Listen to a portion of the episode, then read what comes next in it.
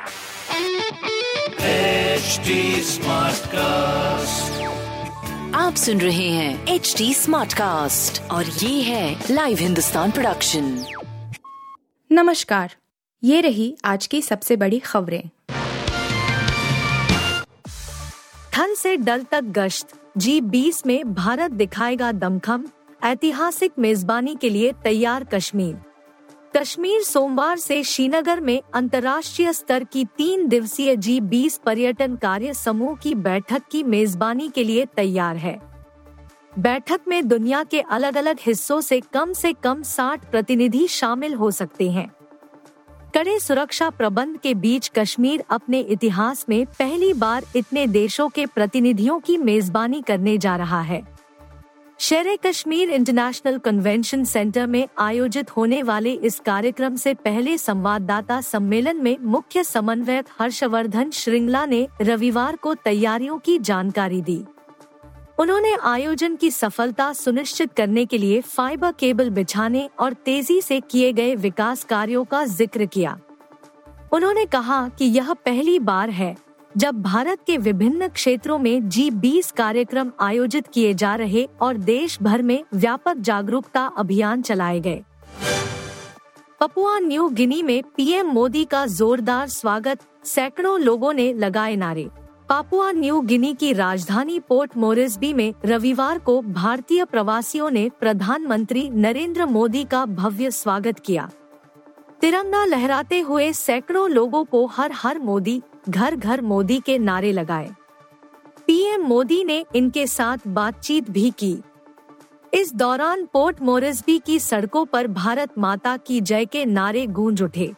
छोटे बच्चों सहित सभी उम्र के सैकड़ों लोग पीएम मोदी से मिलने आए थे। प्रधानमंत्री से मिलने के लिए लोग अपने हाथों में गिफ्ट लिए नज़र आए। कई लोगों ने पीएम मोदी के साथ सेल्फी भी क्लिक की। भारतीय समुदाय के कुछ सदस्यों ने पीएम मोदी और उनकी दिवंगत माँ हीराबेन की एक पेंटिंग सौंपी। अयोध्या में श्री राम जन्म भूमि ट्रस्ट के स्थायी कार्यालय का गृह प्रवेश आज। अयोध्या में श्री राम जन्म भूमि तीर्थ क्षेत्र के आवासीय कार्यालय में गृह प्रवेश के लिए सोमवार को पूजन का आयोजन किया गया है। इस कार्यक्रम में संघ परिवार के साथ संत महंत आमंत्रित है। उधर राम मंदिर निर्माण का काम भी तेज़ी से चल रहा है। जन्मभूमि में विराजमान रामलला के निर्माणाधीन दिव्य मंदिर में गर्भगृह के परिक्रमा पथ की छत पड़ चुकी है। समतल एरिया में नक्काशीदार पत्थर लगाए जा रहे हैं। राम मंदिर के आर्किटेक्ट और messrs C B Sompura construction company के निदेशक आशीष सोमपुरा की माने तो जून में भूतल के साथ प्रथम तल का भी काम शुरू हो जाएगा। आईपीएल 2023 प्लेफ का शेड्यूल हुआ साफ़, कब होंगे मैच?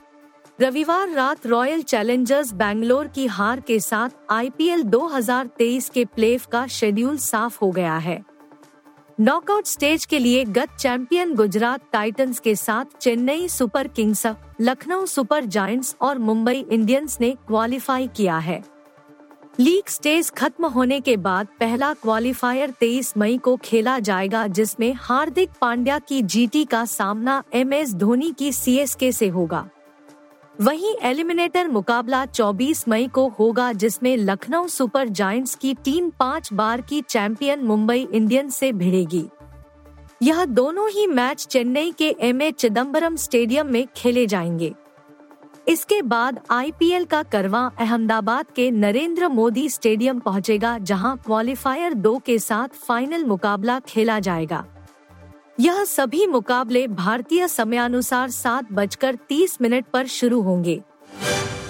कोरियन भाषा में बनने वाली पहली भारतीय फ़िल्म होगी दृश्यम। मलयालम फ़िल्म दृश्यम फ्रेंचाइजी को बहुत पसंद किया गया। बॉक्स ऑफ़िस पर इसने ताबड़तोड़ कलेक्शन किया। मलयालम में इसमें मोहनलाल ने मुख्य भूमिका की और जीतू जोसफ ने डायरेक्ट किया।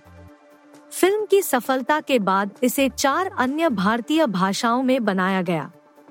इनमें कन्नड़, तेलुगु, तमिल और हिंदी है। हिंदी में अजय देवगन, श्रिया सरन और तब्बू ने लीड रोल किया। भारतीय भाषाओं के बाद अब दृश्यम कोरियन भाषा में बनने जा रही है। भारतीय प्रोडक्शन बैनर पनोरमा स्टूडियोज और दक्षिण कोरिया के एंथोलॉजी स्टूडियोज ने रविवार को इसका ऐलान किया।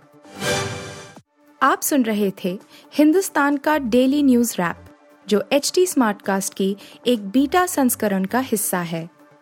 आप हमें फेसबुक ट्विटर और इंस्टाग्राम पे एट एच टी या podcasts@hindustantimes.com पर ईमेल के द्वारा सुझाव दे सकते हैं।